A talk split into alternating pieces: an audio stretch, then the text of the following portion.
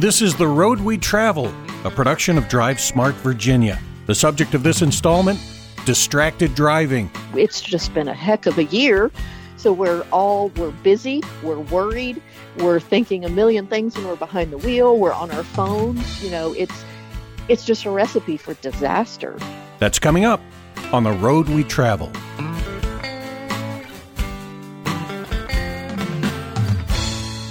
Our guest is Jennifer Smith, the co founder of StopDistractions.org. Jennifer, thanks for joining us. Thanks for having me. Let's start off by talking about StopDistractions.org and what the organization does and how it started. StopDistractions.org is basically a network of victims' families all across this country, people who have been impacted by distracted driving what led me to start this organization was back in 2008. Um, I was a real estate agent, so I mean, I typically used my phone when I drove. And but then I got a phone call one day on September 8th that my mother had been in a car crash mm. and she did not survive. And it turned out the driver admitted at the time of the crash, he never saw the light and he never saw her car. He was on his phone when he was driving.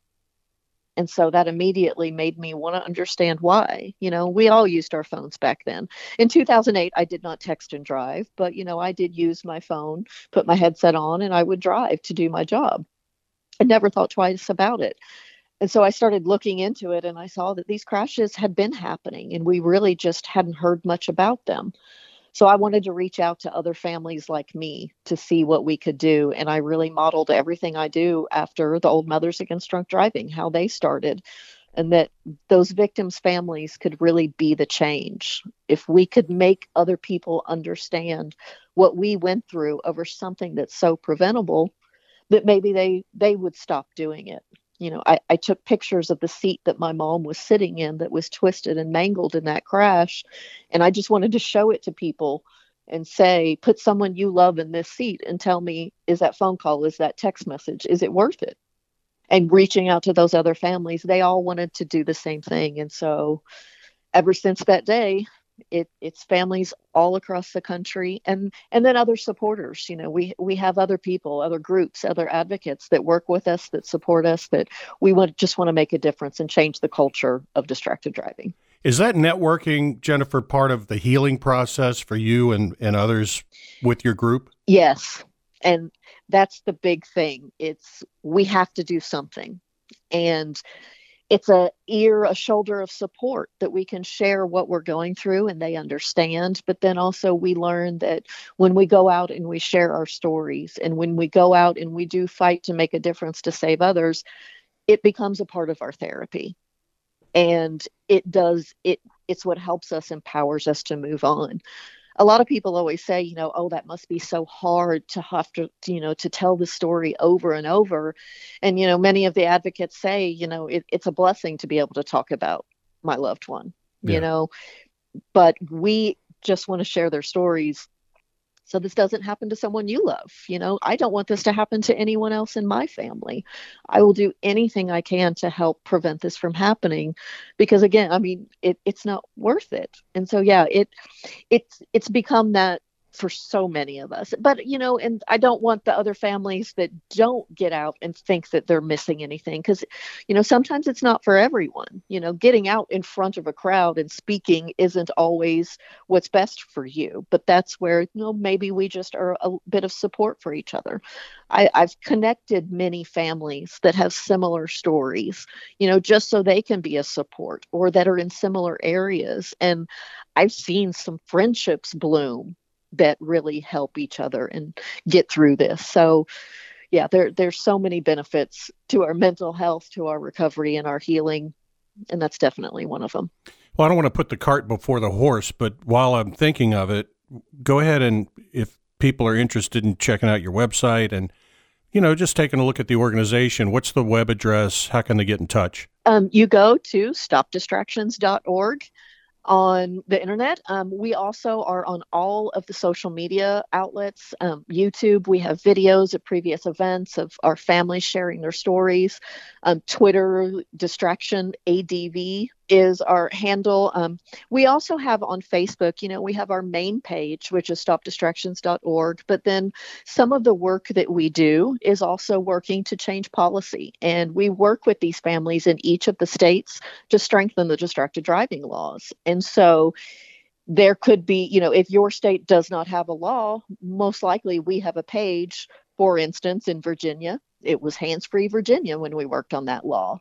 And so that way we can really micro target the states that we're working on and share those specific stories to the state. You've helped get distracted driving legislation, anti distracted driving legislation passed in several states, including Virginia. Virginia recently passed a law making it illegal to hold uh, communications devices, how they term it, but ba- you know, basically a smartphone while you're driving. That's already in effect, but enforcement begins January 1st. For those of you here in Virginia listening, that's when police will start pulling folks over. It's a primary law, so if they see the phone in your hand, they can pull you over. Virginia wasn't the first state to pass a handheld phone ban. Does research show that these laws work? Have they been working in other states that passed it passed similar laws before Virginia did? Yes, they have. And that's really where the tide has turned for us. Before, um, there was an analysis done back Georgia started working on upgrading their law from texting to hands free.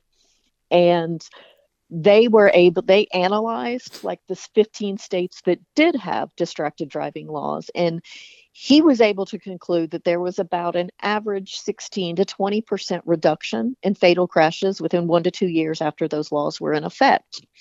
But then the technology is constantly evolving. And so we've had to really work to keep up with the technology and make sure that the law lists all the uses that will come in, which is why we have finally got to the point that we understand if the phone is in your hand, you're in violation. So that's made enforcement easier. There's no more loopholes. Oh, well, I was just dialing or I was doing this or that. It's very simple. In your hand, you're breaking the law. And so, for instance, in Georgia, they had seen a 34% increase in fatal crashes in the years leading up to us working on this law. They formed a study committee through the legislature where they went and studied this issue through the fall, issued a report saying the best thing to do to curb the epidemic would be to pass a law with the education and enforcement to go with it they did that. And since that time, we have telematics data showing that drivers are typing and swiping on their phones less. The day the law went into effect, 20% less, and it's continued to trend downward. And that has led to a reduction in fatal crashes and fatal, you know, crashes and fatalities. I think looking 18 months after the law, the last time I looked at the data, they were down about 7% overall for fatal crashes. But then when you look at those vulnerable road users, there were much more significant declines. Bicyclist fatalities went down 30%, intersections, lane departure crashes, younger drivers, those all went down over 10%. And so it's getting the law out there and seeing it work. And then following that, both Minnesota and Tennessee also had passed those laws and looking about six months after their law had declined was the last time I looked at data before COVID happened. Um, we were able to, we were seeing declines in those areas too you know anywhere from 4 to 9% in fatalities and crashes. And so we're starting to see that progress. And again on on the laws we also kind of got to the tipping point on the laws a couple years ago. You know the public is in support we do polling, statewide polling in every state that we go into, and the polling is showing a high 80 to 90% support across the board for these laws. And it's basically we all know we have a problem.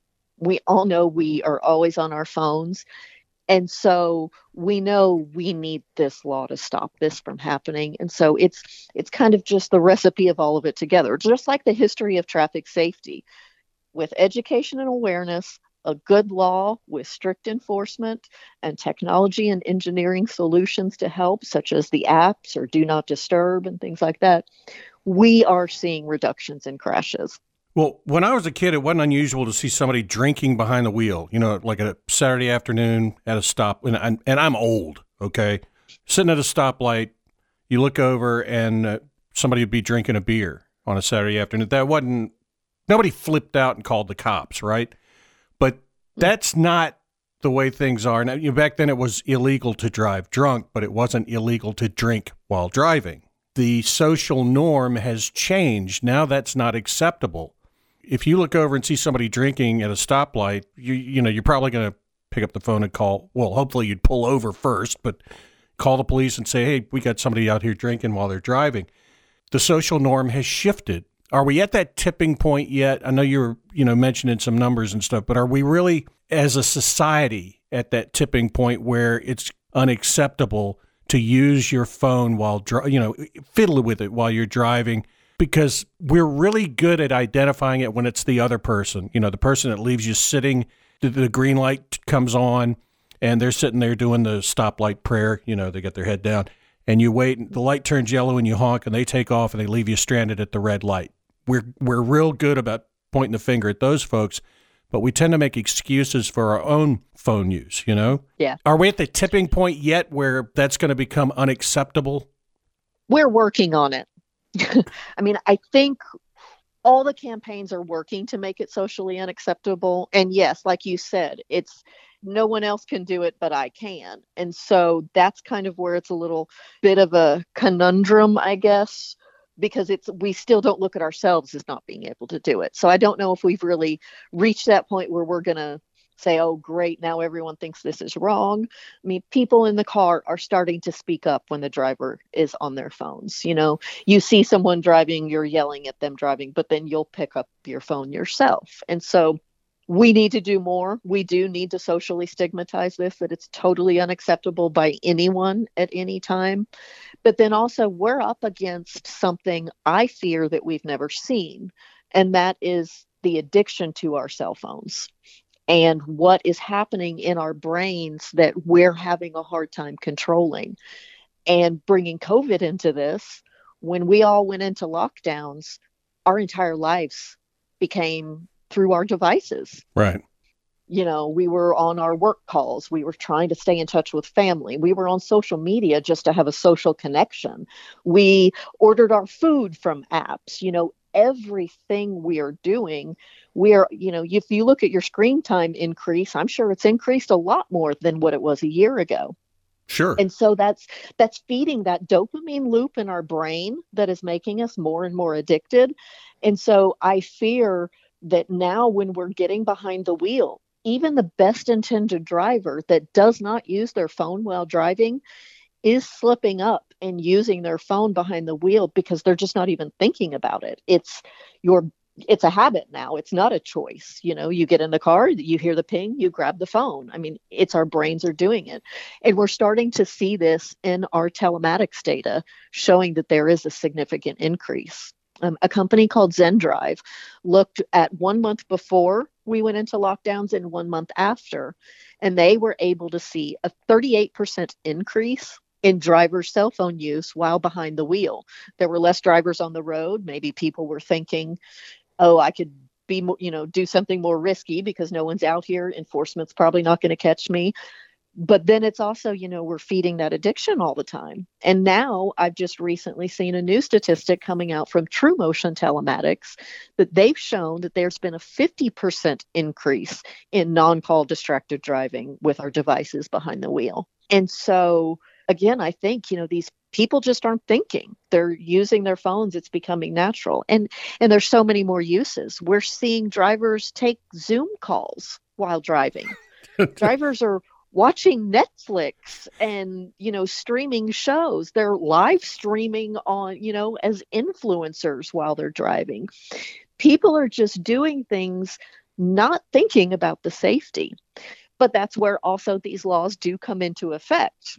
We are trying to write these laws so they cover a lot of these behaviors. You know, in many states, it is illegal to be watching a video or streaming a video while driving so, you know, you're endangering your life, you're breaking the law, but also your company could have liability for that as well. And so we all really do just have to sit down and think to ourselves do I need to be taking this call?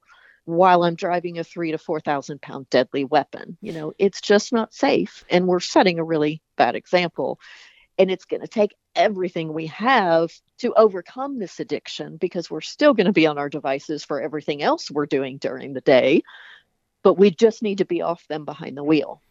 That brings up a good point. Companies, employers, should have a strong and acknowledged cell phone use policy because if someone is, let's say, checking their corporate email while they're driving and they rear end somebody, the, the employer could get dragged into litigation because the employee was doing something work related at the time of the crash. Yes, that is correct. And there are countless lawsuits that show that is true. Companies must have a policy that bans pretty much all cell phone use by drivers, or they could be liable in that instance. And it has to be a policy that is enforced as well. You know, these companies can't just have a policy in name only. They actually have to enforce it and show that, you know, there are consequences for these actions in order for a court to, you know, say they're not liable. And another thing on corporate policies is they need to apply to everyone you know you have to have the buy-in. So you can't allow the sales team to use the phones but this side can't you know right. you can't allow executives can't have an exemption to this policy when the sales team doesn't. You know this has to be from the top down. And and those policies also help you understand that you know it, it has a ripple effect throughout the entire community. It through the home through the family and that that makes it a lot safer for us all. And one thing that these companies that are instilling these policies do, do realize is that it's not affecting productivity. That's the big thing you get in response is, oh, well, I'm not going to be as productive. I'm not going to be able to do my job because I can't be on my phone. But that's just statistically not showing out. Many companies are showing increases in productivity or it being the same because when you're on the phone while driving you're do- doing neither task well. Right exactly. How you know how much thought are you putting into the message you're sending or the conversation you're having with a client if you're also driving at the same time? You're really not giving either one 100% effort. And i think if i were a client uh, I, i'd be a little insulted that i was so unimportant to the salesperson or who have you know whoever that they were going to just, you know, take my call while they're driving because ah, it's just this guy, you know. yeah. And you don't want to be on the other end of that phone. I mean, what if something happens? That's another thing that we've seen. You know, there has been lawsuits in this country that have actually been upheld in appeals that in, in the case of texting, some with calls as well, that sometimes the person that is sitting at home on their couch texting that driver if they can prove that that person knew the driver was driving and they continued to text them, that person can also have liability in that crash.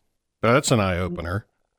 So that is yes, very controversial. Really but it, it is it's just like the bar owner that keeps serving alcohol to someone that they know is drunk that they let then go outside and drive home. You know, it's it's that layer of, you know, liability and we all really do have a responsibility to speak up, you know, and prevent this from happening to someone because you don't want to be responsible for someone hurting themselves, killing someone over simple as simple as a message that could have waited.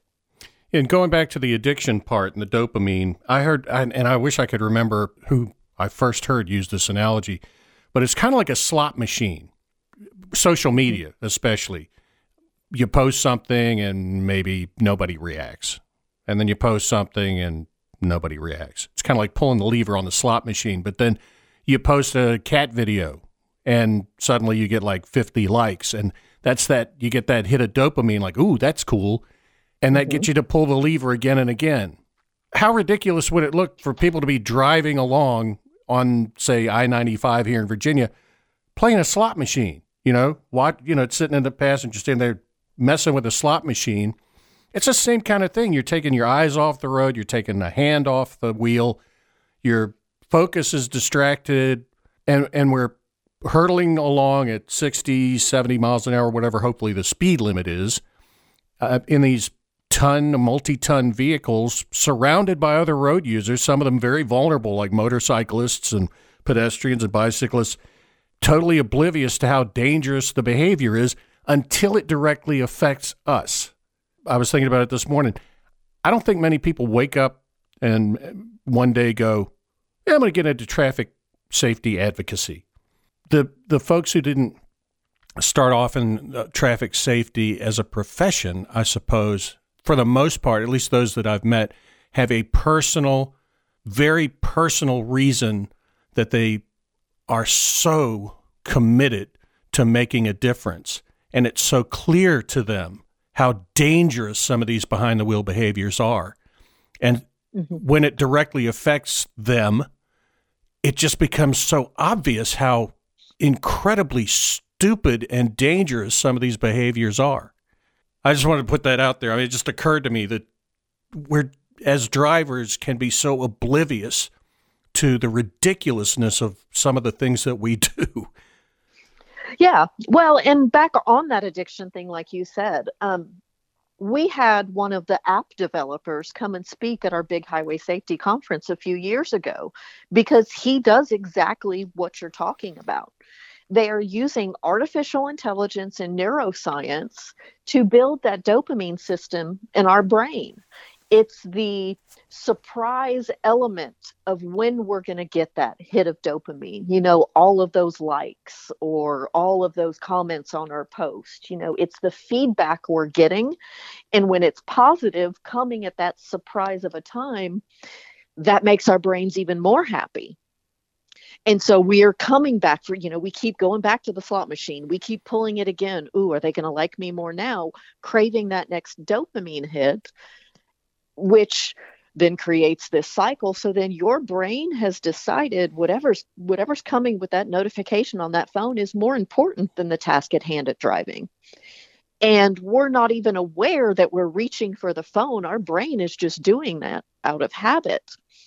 And so i'm hoping people will understand that we can take control of this back. Um, I, I, have no connections whatsoever, but there's a really interesting show on Netflix now called The Social Dilemma. And this really gets into how this technology is being used in this way. And the notifications we are getting, they are exactly the same types of dings and bells and whistles that you hear in a casino. Oh, yeah and that is what's feeding our brain. And so that again is why covid us being on these devices doing so much i personally i feel that we have fed years of device use into a small six month period of time, which has accelerated our addictions, which is why we are on our phones 50% more behind the wheel. Plus, it's just been a heck of a year. So we're all we're busy, we're worried, we're thinking a million things when we're behind the wheel, we're on our phones, you know, it's it's just a recipe for disaster. So I'm hoping if people will understand why we're so addicted to our phones, why you're reaching for it behind the wheel, then maybe they'll want to do more to stop it by using Do Not Disturb, by downloading some type of app or something that will hold your calls and text messages and stop those notifications, because that's going to be the first step if you know the notification is what's making you want to check. You can't resist to see oh who messaged me? Who talked to me? Who wants to talk to me? So removing those notifications can be a step but people need to understand it's not going to be easy. I mean as victim advocates we also i'm very honest with being everyone on, on the path for me to get off my phone. And it wasn't an easy habit to break you know, I would be on the phone 12 hours a day researching how dangerous this was to use your phone while driving. I'd get in my car, start driving, and I would immediately reach for my phone to, oh, I need to call so and so. And then I, oh, wait, what am I doing? Yeah. You know, it was a good three to six months before that temptation to reach for it was gone.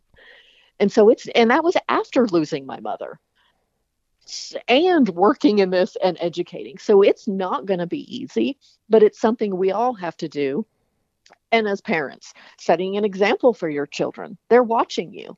You can't say do as i say not as i do. Yeah that's so you know, important.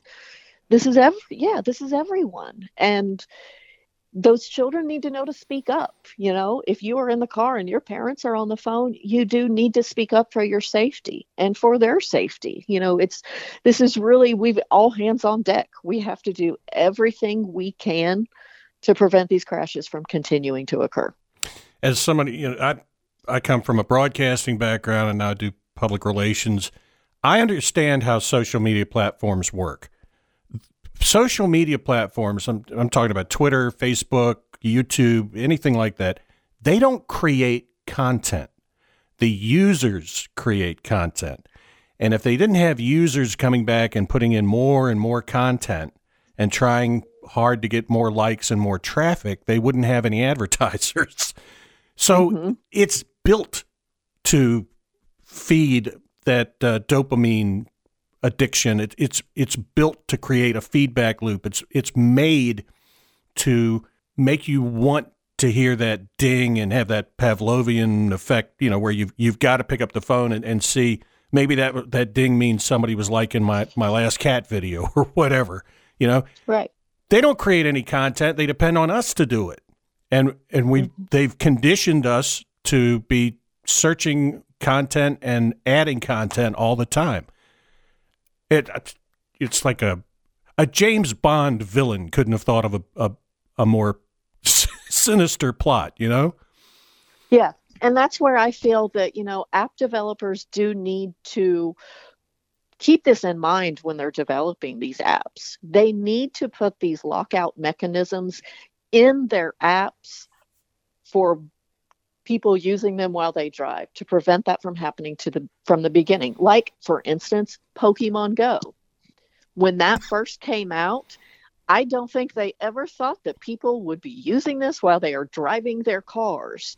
But when it came out within one week, they were like, oh no, people are using this while driving. This is really dangerous. So they had to put a patch in to make it so if you were moving at that speed, it, you know, froze it up but they're not thinking of that, you know. And we have apps that turn on all our appliances at home.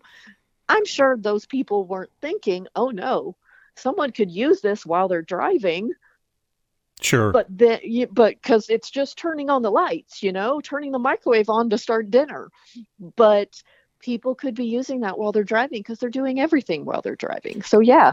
And then also, I mean, these social media companies, when when they see that the content these people are posting is them live streaming while driving, you know, put some type of notice up there to say, you know, this isn't safe.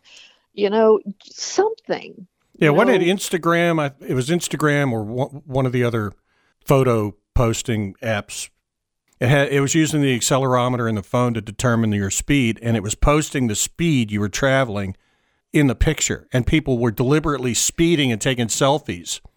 And yeah, finally, yes, Snapchat. Snapchat. And finally, somebody at Snapchat apparently went, "Oh, this is bad. Let's not." You know, and I think they took that feature out because it was getting ridiculous. And that that's something we just we all have to think of every day. I mean, and that's the other thing I also tell people with distracted driving that this impacts everyone. I mean, you don't even have to be a driver you don't even have to be near, you know, walking on the road outside, and you could be impacted by this. And what I mean by that is how many times have we heard a car flew into a business? A car drove into this person's house while they were sleeping in their bed because they were distracted. This is an issue that affects everyone at any time of day, anywhere in this country. You know, I grew up like like you back in the olden days, a long time ago, with the drinking and driving, and I was even from the South. But it wasn't something that you know you saw 24 hours a day 365 days a year exactly yeah exactly it, yeah. And, it was late at night weekends yeah. holidays but now it's five o'clock in the morning people are driving to work and they're on their phones who are you talking to what are you doing? like, but it's everywhere.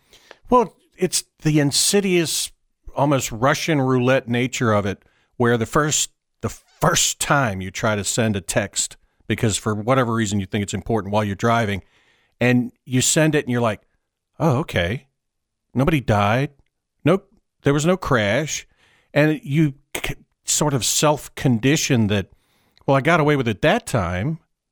I can get away with it this time. And pretty soon you start to build this confidence that I can do it.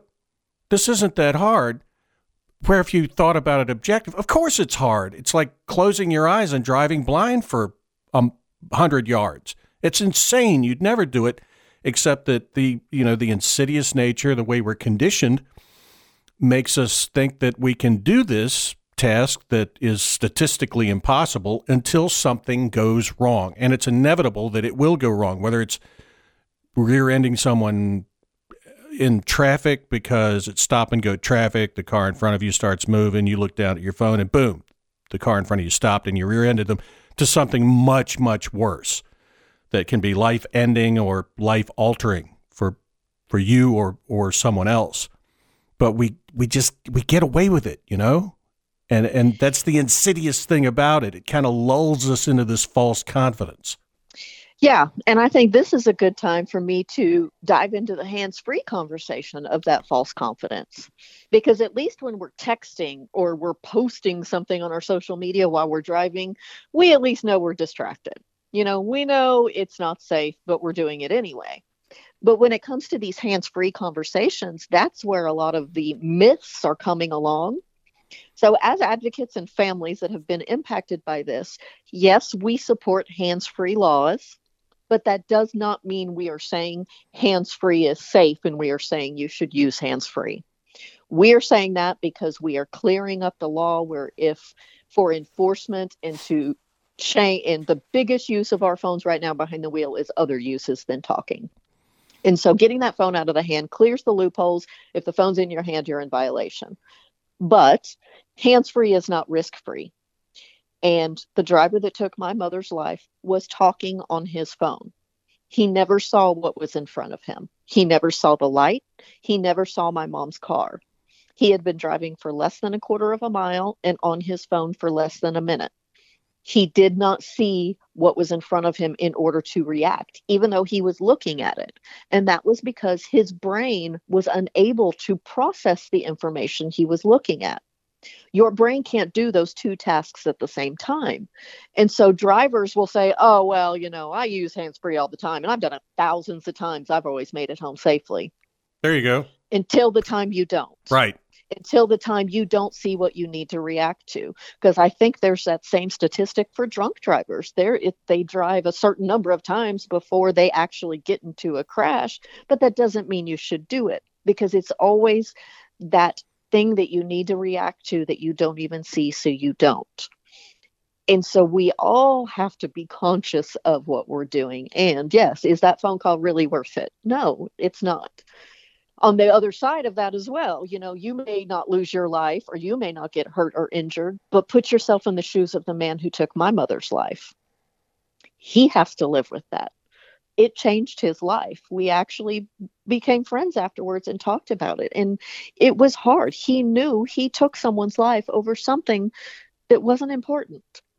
And so you've got to, you've got to think about, you know, on both sides of it. Would you want to live with yourself knowing you did that? And just don't make the excuses. We can't do it. You know, we shouldn't do it. It's not safe. We really just need to put our devices down completely behind the wheel it, but in order for enforcement purposes, yes, we do support hands free laws so we can change the culture around this it's behavior. Just, it's just one layer of this horrible onion, you know? Driver, dis- yeah. um, driver distraction's always been there.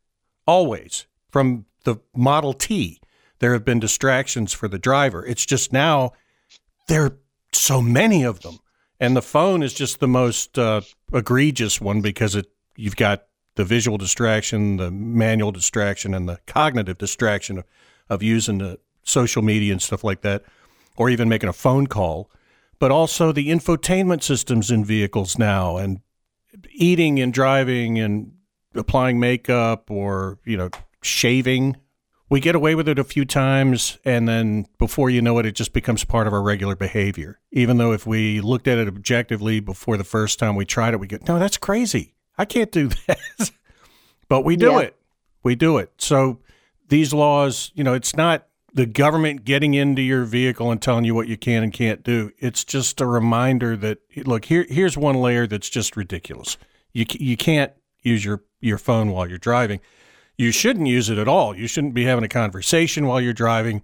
with somebody who's not in the vehicle. You know, you, these are, are things that should be common sense, but these laws are just kind of where you draw, draw the line that this is where society says this is way out of bounds. You can't be sailing along, looking at your cell phone, cruising social media while while you're driving a vehicle. We just don't accept that as a society, and that's that's why we have these laws.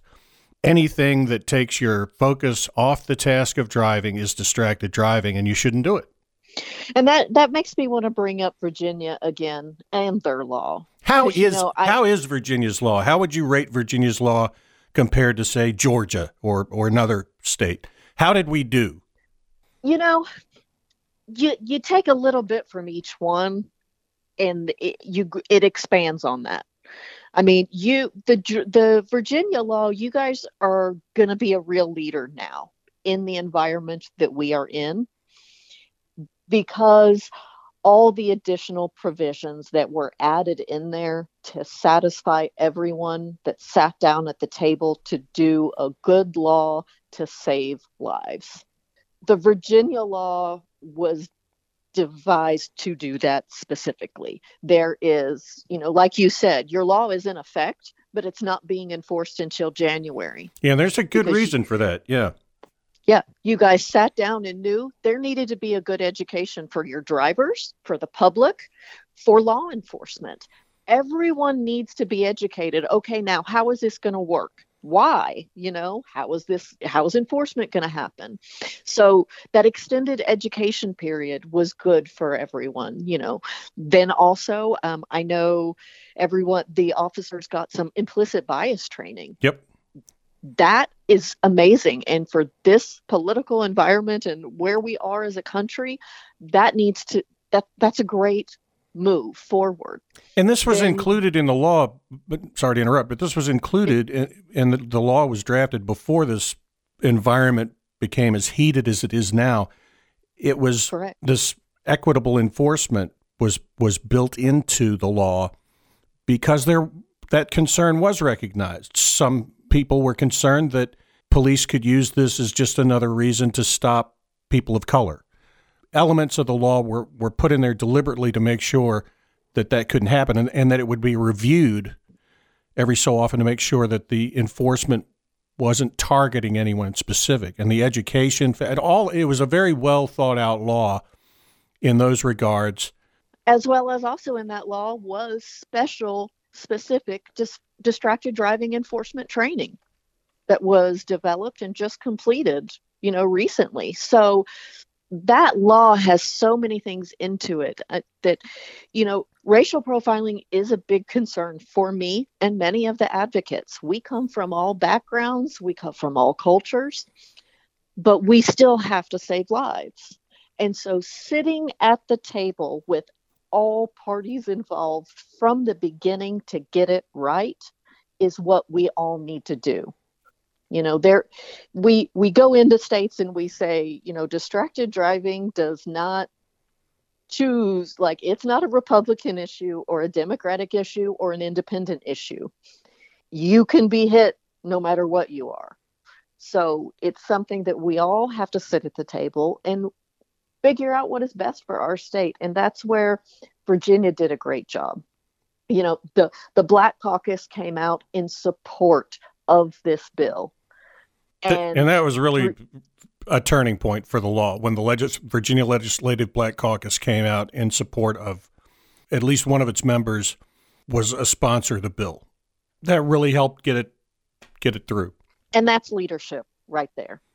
Knowing you have a problem, that it could be difficult to solve, but going to the table and making it work. So, yes, the, the Black Caucus members showed leadership to go in there and do what is right to protect their communities, as well as the road safety community came to the table. What needs to happen to, to protect road safety? And when everyone meets together and works together, you can do things to save lives. And so, yes, January, your law goes into effect. Hopefully, um, and the thing with distracted driving, I have a feeling law enforcement would love to never write a single ticket for this infraction. That would be a I successful mean, law. You know, if, yes, if nobody got stopped, that would be a successful law. That's the goal.